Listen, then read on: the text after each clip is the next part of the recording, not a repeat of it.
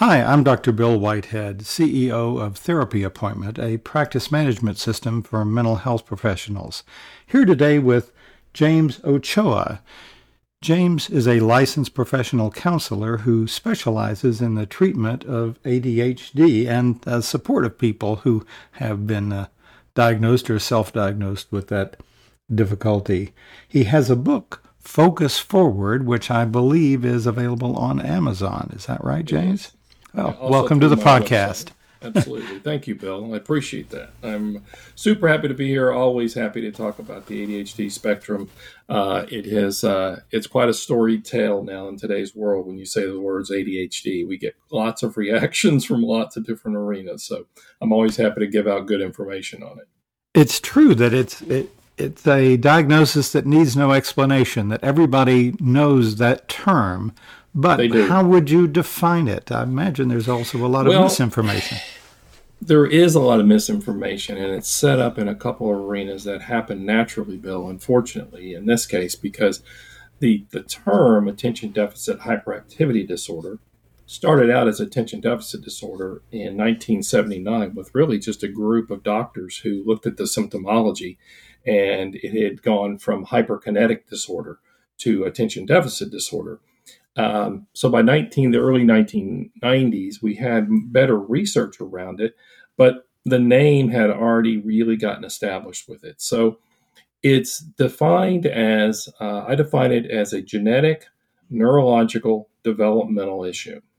So genetically, it's passed on at, at the same rate of hair color, height, and weights in a mild, moderate, severe degree, depending on how the DNA line up at birth. Um, trauma, uh, other learning issues, difficulties in family systems can make the diagnosis worse, but it's not necessarily going to create ADHD out of nothing. Um, and you also have a neurological condition in which you have a left prefrontal cortex and a mid part of the brain regarding the hippocampus where information is relayed for active working memory that is underactive or choppy and chaotic in its operation. And so you have challenges in these neurological areas of executive function and of uh, active working memory process that really show up and hammer individuals' lives. And developmentally, it doesn't go away. So I'm 61. Uh, I've been diagnosed for over 25 years. I've had it my entire life. Um, but I also come to the table with like a closed head injury at four, uh, dysgraphia as a learning disability as well, and I've been in drug and alcohol recovery for 35 years. So I had a lot of other challenges in my realm. And when we talk about the diagnosis of ADHD and what it is, that term, the last thing I'll say here, that term of ADHD is easily misunderstood because everyone has attention problems from time to time based on circumstances, colds, medical conditions, relationship problems. And so many people feel like, well, everybody's got ADHD. I'm like, no, that's not true. It's only really about three to five percent of the world's population has this tendency uh, to have this neurological developmental uh, issue. And but still, Bill, probably only we think only probably twenty percent of the people who actually have the genetics or the neurology actually know they have it. Oh, many are living with it. Yeah, many of them are living with it, or they are living underperforming lives in ways that they've never understood. It's, but, and so the name is highly recognizable, but unfortunately, I think much of the time people uh, have a misunderstanding of exactly what it is, and it's easily dismissed or discounted. And you've kind of anticipated my next question, uh, which is well, as they say, you, you can't be a little bit pregnant or a little bit dead, but you you can have ADHD and most other illnesses on a spectrum. And, and so the question becomes how do you know when you've crossed the line and it's kind of worth treating or worth taking seriously? Sure. And so you're looking at major life areas, first of all. So when we look at diagnostic measures, there's the DSM 5 criteria now that have essentially been the same since 1993. They've had some evolution. We've come really close to creating an adult section of diagnostic criteria. It didn't make the cut last time, and so we're still using childhood adolescent criteria in the adult realm, just with fewer symptoms. So out of that 18 criteria, you have nine focus concentration challenges and nine hyperactive impulsive issues. Uh, you would need to have six out of nine in either area that have affected several major life areas in childhood, potentially can show up in adolescence, but it doesn't just show up in adulthood. So you would have had symptomology. So many adults come to diagnosis as an adult, but you can see the diagnosis in their childhood. You can see that they worked around it or they had challenges with it. Um, and so, yeah, it is. It is something that does. And so, where's the threshold? How much is it affecting your major daily life and your areas?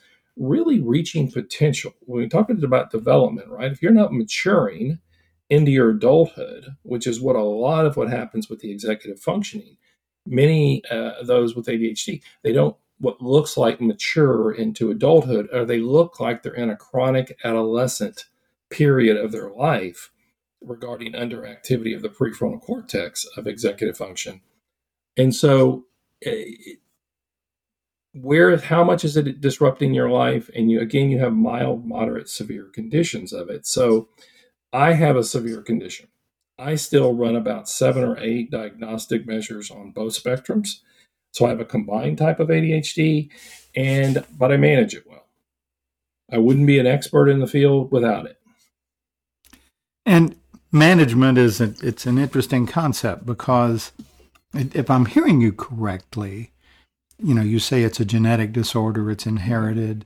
It uh, that implies that you're not going to outgrow it. You're not going to get a new set of genes in adulthood. Right. But of course, the, the lore is that people have this as a childhood issue, and it is sort of outgrown. If I hear you right, you're saying no, it's really managed. It's managed, and we do think that there may be a 20, maybe a 30% spectrum of adults who grow out of it or grow through it, as we would say developmentally. It may have been mild symptomology. It may have been mild symptomology. Uh, because it's a developmental uh, issue of the prefrontal cortex and the center part of the brain, we have kind of a delayed growth perspective that says some adults grow through it or grow into it uh, we could also say that symptomology wise, you may have the symptoms and they're not bothering your major life areas anymore. And so I've learned to deal with it because the vast majority of adults, I believe, who have it and don't know it, see it as a personality character issue. They set up systems in their life for it. If you're emotionally and mentally healthy, well, you just accept that about yourself, like hair color, height, and weight, and you move on with life. But the challenge and a lot of what much of what I worked around and um, wrote about in Focus Forward, Bill, was the emotional and mental stress that spins off of the disorganization and the chaos that creates this whole other issue. I call it the emotional distress syndrome. So it is a chronic low grade distress that doesn't go away. And it really, really hammers self esteem, identity, ability to reach potential. But if you hadn't, if you didn't grow up uh, with developing that, I think I don't. We I have no idea how many in ADHD have the emotional distress aspects of it, but it's natural. It's a it's a natural chaotic part of it. You know, there's that old saying: "If life gives you lemons, make lemonade." Are there some advantages to ADHD? I've, I've heard some people say, "Well, people with sure. ADHD are more creative, more spontaneous, funnier." Yes, yes. So if you think about the prefrontal cortex as an orchestra leader, right, uh, of your mind, and it's underactive. I also talk about it as a nearsightedness of the mind, a kind of a blurriness. It doesn't mean I can't do things or get things done. Um, but those with ADHD may very well do something in their life incredibly well that they have passions or interest or natural talents for. The challenge is the executive functioning of everyday life and other pieces is very cha- very difficult for them. There's not a lot of theories that would show, and there's actually research. There's not a lot of research or any research I'm aware of that shows that creativity is higher in people with ADHD. And some some of the research has been it doesn't really pan out. So, what is it? We think that if you have an underactive prefrontal cortex, which is for executive functioning to keep yourself grounded in the details of life, and you're not sitting, say, and you're standing up, many people with ADHD can have a higher degree of divergent or higher order thinking. And so they make associations and connections between things others might not. They may use hyperactive or impulsive natures in comedy or in certain other arenas to assist them uh, in athletics or in uh, uh, professional speaking or other kinds of things. And so there can be a lot of skill sets that really do shine with ADHD. I have a little bit of um, a response reaction to the giftedness of ADHD because I think it dismisses again the real challenge of the neurological issue which I've been married 33 years, Bill, and my wife could tell you very quickly that I'm still disruptive at times. And it's not fun a lot of times. So I think we miss that if we're talking about the the uh, gifted aspects. I'm an expert in ADHD. I've done nothing but this as a professional counselor for over 33 years, Bill. That is highly strange and unusual for an LPC. How many LPCs have treated one thing for 33 years? Well, that's my savant kind of crazy uh, passion about it because it presented so many conundrums 33 years ago that I just were just baffling to me as a young counselor. So that's a lot said there, but anyway. I'm going to move to an, another topic. I, you, sure. you of course work in diagnosing or helping people assess the yes. presence of ADD in adults and in children, as I understand it. Yes. But a, a, lot of what you do is support for the, if I can say it, the ADHD community. And mm-hmm. wondering what are what are some of the things that you do in those support sessions, which I guess are individual and group sessions?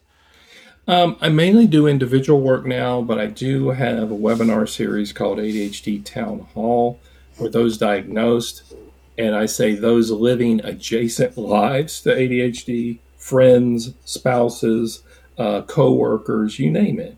Because if someone truly has the diagnosis and the condition, it is it's disruptive to those around them in the relationship. And so the community support comes from educating and awareness about what this really is. Also, ability to work with the individual who has the condition so that they're more compassionate or understanding or considerate or strategic in their measures on how they work together. Uh, like I'll talk with couples and tell them to create uh, what I call couples business meetings, which are kind of executive functioning meetings to kind of go over everything that's going on in someone's lives so that things don't become too chaotic or disorganized. So some of these symptoms or systems, Bill, are very simplistic that I help the community or understand people to set up. But it's I, I, I call that almost the elementary kindergarten rule. It's like things seem really simple, but it's an executive functioning under activity that just doesn't make the connection it could. And so, routine, monotonous, ongoing uh, activities and strategies become horribly difficult for someone with ADHD because their mind just doesn't plan or prioritize or evaluate as well as it could. It's not that it doesn't do it at all. Okay, it's that it does it in fits and starts. Sometimes works well, sometimes doesn't. But if you don't understand that inconsistency, it can be crazy making. You know, there's some difficulties that I think are pretty common in people with ADHD keeping up with keys and wallets and phones. Right. Uh, blurting out uh, a joke that's inappropriate for the uh, yes. the people that right. are right in front of them. Exactly. Um, are are you coaching on little things like that? Like here's how to keep up with your keys. Here's how to sure. decide whether uh, whether the joke is a good one to tell in this setting. Yes, and you know uh, a couple of telling issues there. One, early on in my career, say 20, 25 years ago, uh, strategies and organizational measures interestingly enough, came out of a linear world, so to speak, that people who didn't have ADHD were designing these kind of ideas and strategies. Good ideas and good work, but people with ADHD many times had a difficulty employing them. okay, because they don't, they're not interesting, they don't stay connected to them. And that was a very frustrating process early in my career. Strategically, now I work with people on very minute, very, very minutia uh, pieces many times, but they have to be personalized. They have to be very unique to the individual in a way that makes sense to them. Even the best strategy that I can create, even for myself, we still may have a cyclical nature of it becoming consistently inconsistent. It just stops working. It falls off my schedule. I get something happens and changes and I can't get back to it. In those cases, I always tell people it doesn't really work well to try to put more energy back into the strategy to try to get it going again. That's very, once something's turned off for someone with ADHD, it's difficult to get restarted you generally reset it. You reorient it, you change it a little bit so that it's got a different interest or a different intrigue to kind of grab your attention. Uh, but no, I mean, I worked with one woman, I talk about this in Focus Forward. She would put her keys in a bowl in the middle of the stove.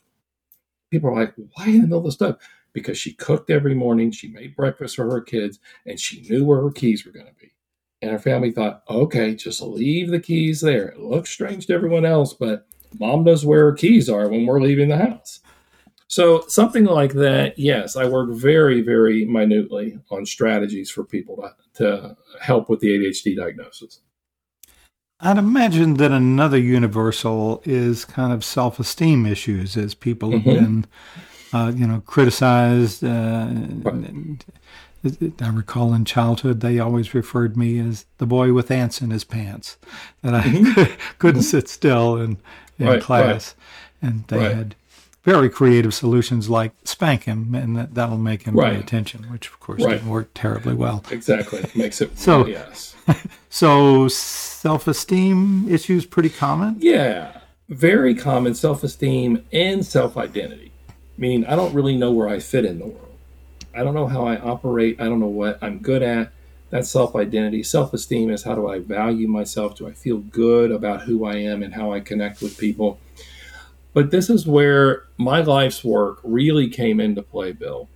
Um, so, in my determination of the term emotional distress syndrome, that is the mental and emotional stress that spins off of this condition just from the neurological chaos or from the reaction, reactivity, or the disruption that someone has to put up with in their life as a result of it, the not understanding by others, so they're overly criticized or overly disciplined in different ways that becomes bullying or becomes trauma in some form.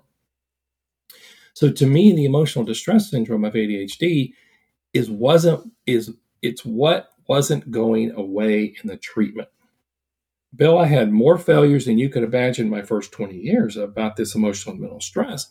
And it wasn't until about 2003 that I started writing about it and using things like imagination, creativity, different ways of thinking outside the box that you had to build an internal reservoir or resonance for someone with ADHD because we know one of the factors in the executive functioning of the brain that is underdeveloped and that doesn't develop is the internal evaluator for someone with ADHD.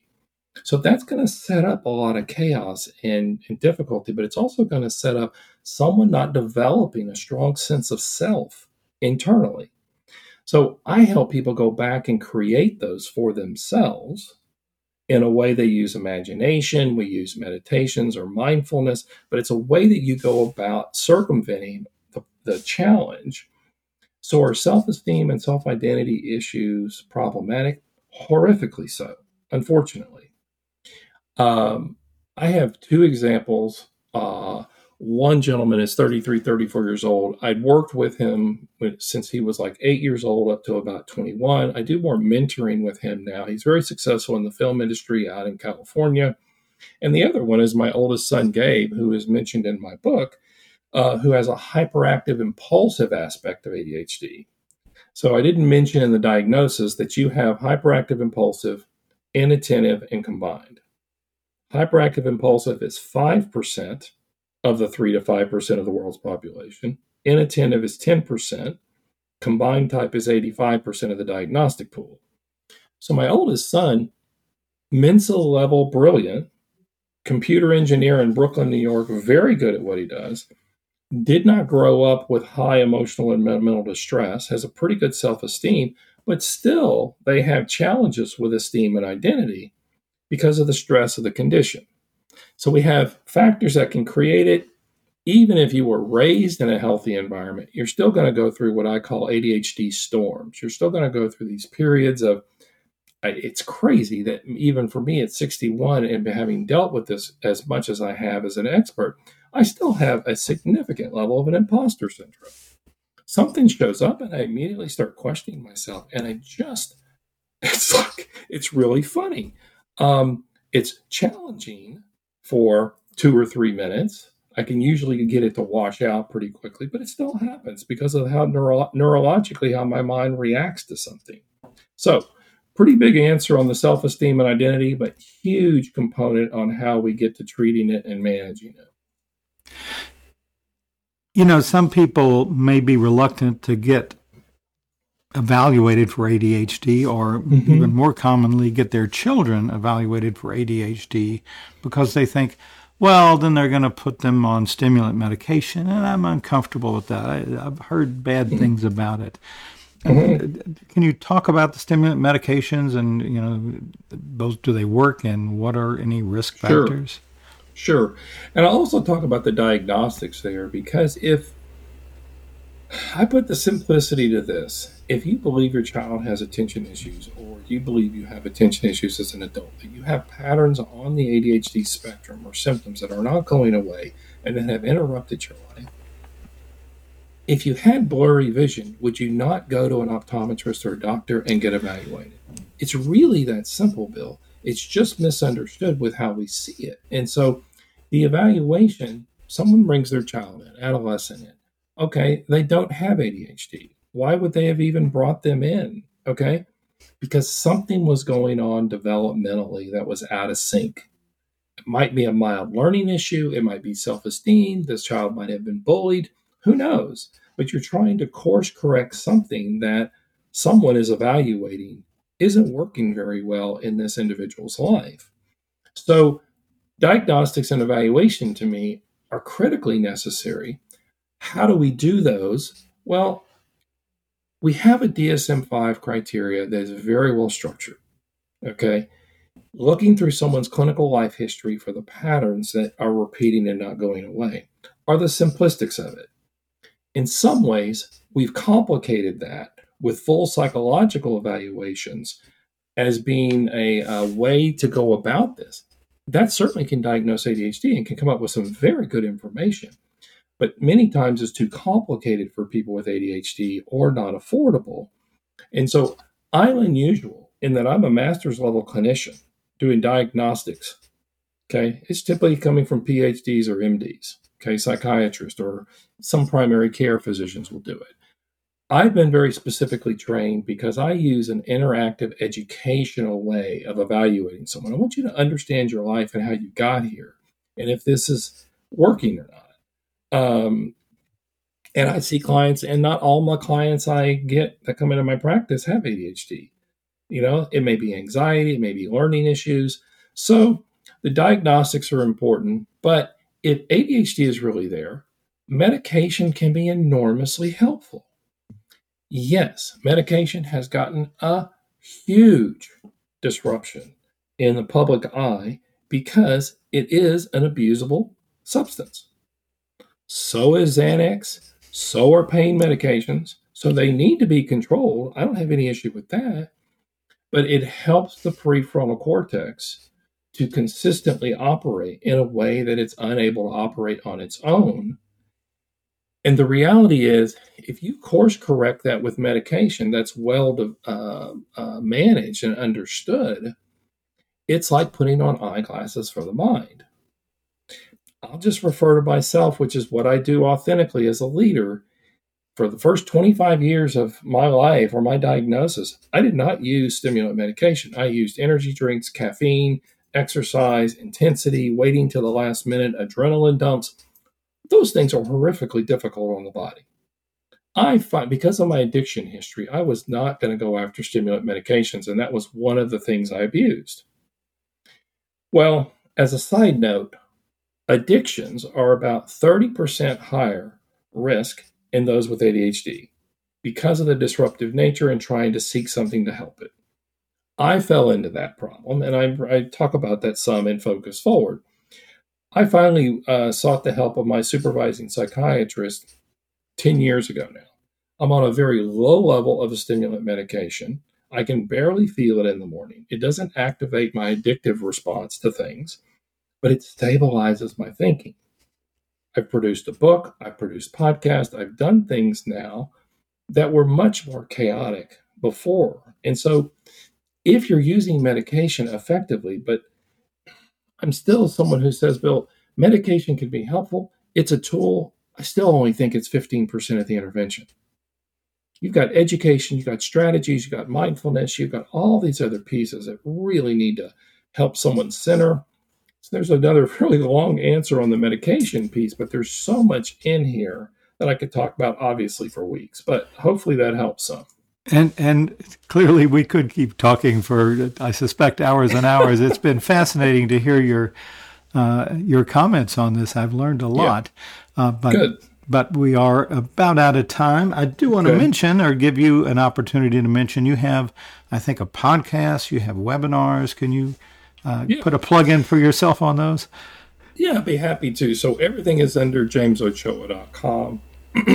I call myself the ADHD Pathfinder now, finding pathways through people's ADHD. Um, and I have a podcast that is free to get to that has two seasons called The Complex. It's a it is a very funny radio narrative theater about ADHD uh, and what it looks like in its different forms. Um, and we've received really good feedback on that.